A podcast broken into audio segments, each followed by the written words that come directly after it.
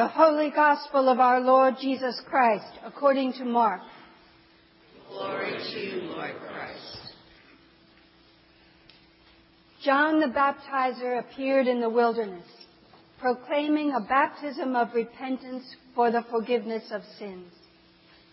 And people from the whole Judean countryside and all the people of Jerusalem were going out to him and were baptized by him in the river Jordan, confessing their sins.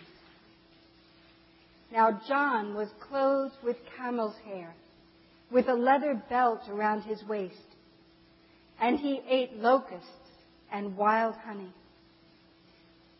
He proclaimed, The one who is more powerful than I is coming after me I am not worthy to stoop down and untie the thong of his sandals. I have baptized you with water, but he will baptize you with the Holy Spirit.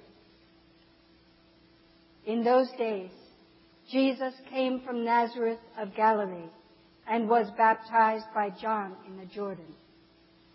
And just as he was coming up out of the water, he saw the heavens torn apart and the Spirit descending like a dove on him. And a voice came from heaven You are my Son, the Beloved.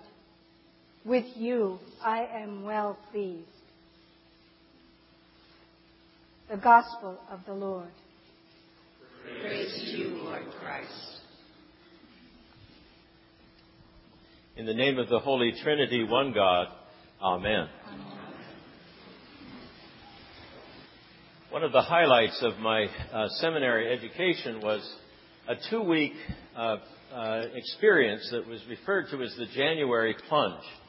Uh, we would spend two weeks in various ministry situations, very different from what we're used to.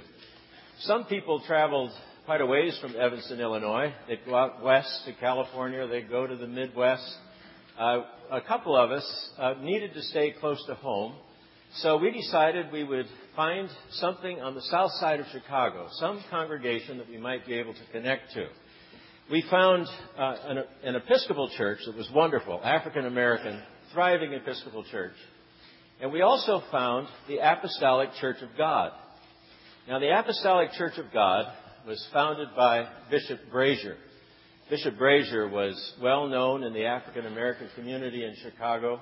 Uh, he was a friend of Martin Luther King's. He was very active in the civil rights movement.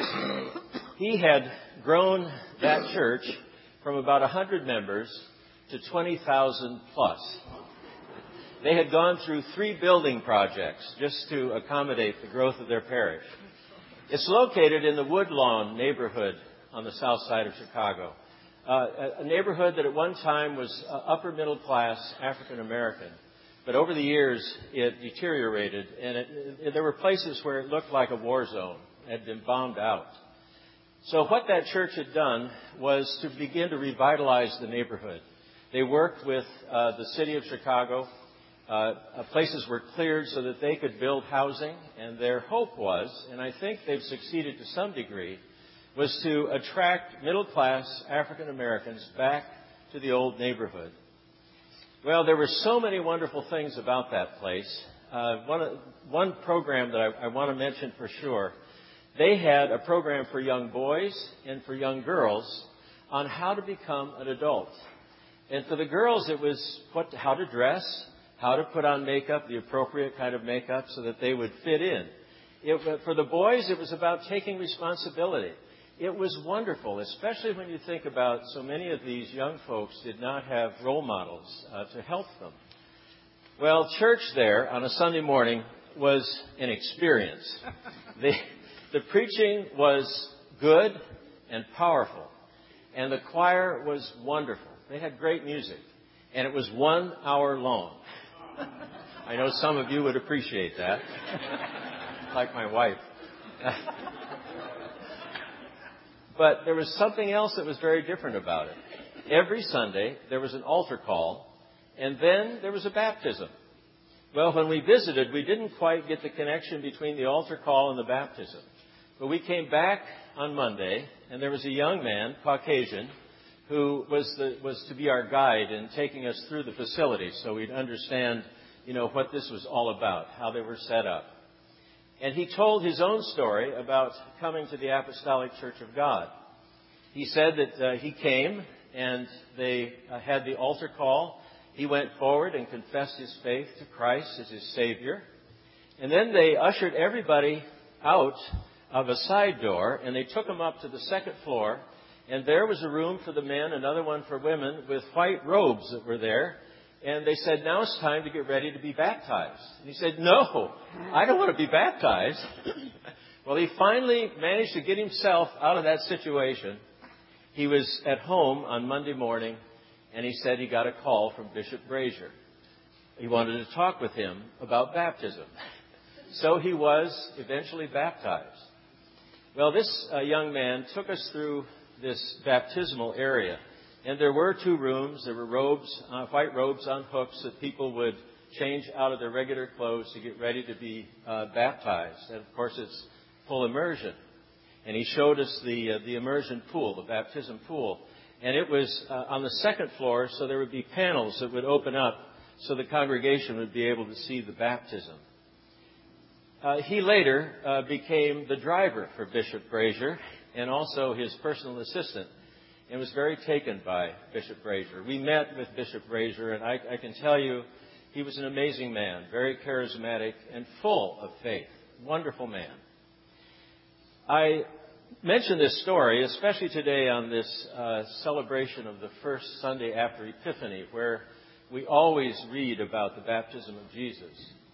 Because uh, it's important for us, I think, to uh, consider our own baptism there are obviously two different ways in the Christian tr- tradition to be baptized. One is believer's baptism, and that's what I observed, and in a way that I could not have uh, imagined, I don't think. I mean, they're so intent on that that once you confess your faith, you're baptized right there, that Sunday. That is a different kind of baptism from ours, and ours is a sacramental act. And I'll talk later about what distinguishes these two. But I also want to be sure that you know that I in no way want to denigrate believers' baptism. I think that God honors that as much as our sacramental baptism. And we could see in the life of that church how alive that place was and how much they had taken seriously their call to ministry. Well, on this first Sunday of after the Epiphany, we always hear about Jesus' baptism. And it's interesting to me that uh, all four of the Gospels have a, uh, an account of Jesus' baptism, and also the book of Acts and Romans. But there are only two accounts in the Gospels of Jesus' birth. And we're so focused on Jesus' birth, but yet I have a feeling in the first century that was not necessarily the focus. I think they were much more taken by the baptism of Jesus than they were about the story of his birth. There may be a couple of reasons for that. One, I think, is that perhaps there was nothing really notable about Jesus' infancy and his childhood and, and as a young man until his baptism. We have that one account of him being in the temple and his parents uh, leaving him, forgetting that he was, he was there in the temple teaching. But other than that, there's really no account of what happened in those earlier years. I've often thought that perhaps Jesus had no sense of who he was as, as the Son of God until his baptism. And as I was listening to the readings uh, both at 8 o'clock and this morning as Maureen read it, uh, I, I think I have more of a sense of that than I have before. That for Jesus, he came out like everybody else did to John. And John knew who he was. And the wonderful thing about what happened when Jesus came there, he walked out into those muddy waters of the Jordan and he identified with the people who were there. But his baptism was entirely different. It was not like any other baptism that happened that day. It was not John's baptism, but rather it was a, tearing open of heaven, is what the scripture says, and the dove, symbolizing the Holy Spirit, coming upon him and then that voice from heaven saying, This is my Son, my beloved, in whom I'm well pleased. I believe that that day for Jesus he began to see who he was. I think it was his identity that became known to him that day. And then we know that the scripture says that he was driven out. Well, he wasn't just invited to the wilderness. The Spirit drove him out into the wilderness. And it was there, I believe, that he grew more deeply into an understanding of who he was as he found himself tempted. And perhaps also during that time had a clearer understanding of the mission that he had been called to, to proclaim good news. Well, I think it's important for us to see that there is a clear connection between the baptism of Jesus and our baptism. Our baptism is sacramental, and we baptize babies who have no idea what is happening to them. But I think that uh, part of what happens, and part of what we're saying in, in a sacramental baptism, is that it's not about what we do, it's about what God does. God is the one who baptizes. And we hear in that, uh, in, the, in the New Testament reading, that, that it, was, it was Christ that's baptizing, in a sense, these people who were being baptized. So God is the actor. It's not about us having some, uh, some awareness of who we are in, in Christ, but rather it is something given to us freely. It is grace freely given from God, unwarranted, unearned in any way. It is a gift from God. And God is the one who acts at baptism. Now, that's very different from believer baptism, where people come to faith, make a profession of faith.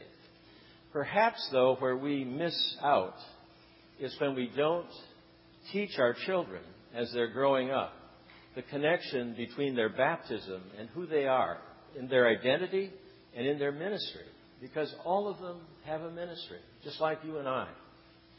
I think that where we need to focus more is on developing that faith as our children grow so that they have an understanding of who they are you know, at the uh, as part of the baptism, after the baptism itself, uh, one of the clergy will will put oil on the thumb and sign the cross on the forehead of the, of the one being baptized and, and say, You are sealed by the Holy Spirit in baptism and marked as Christ's own forever.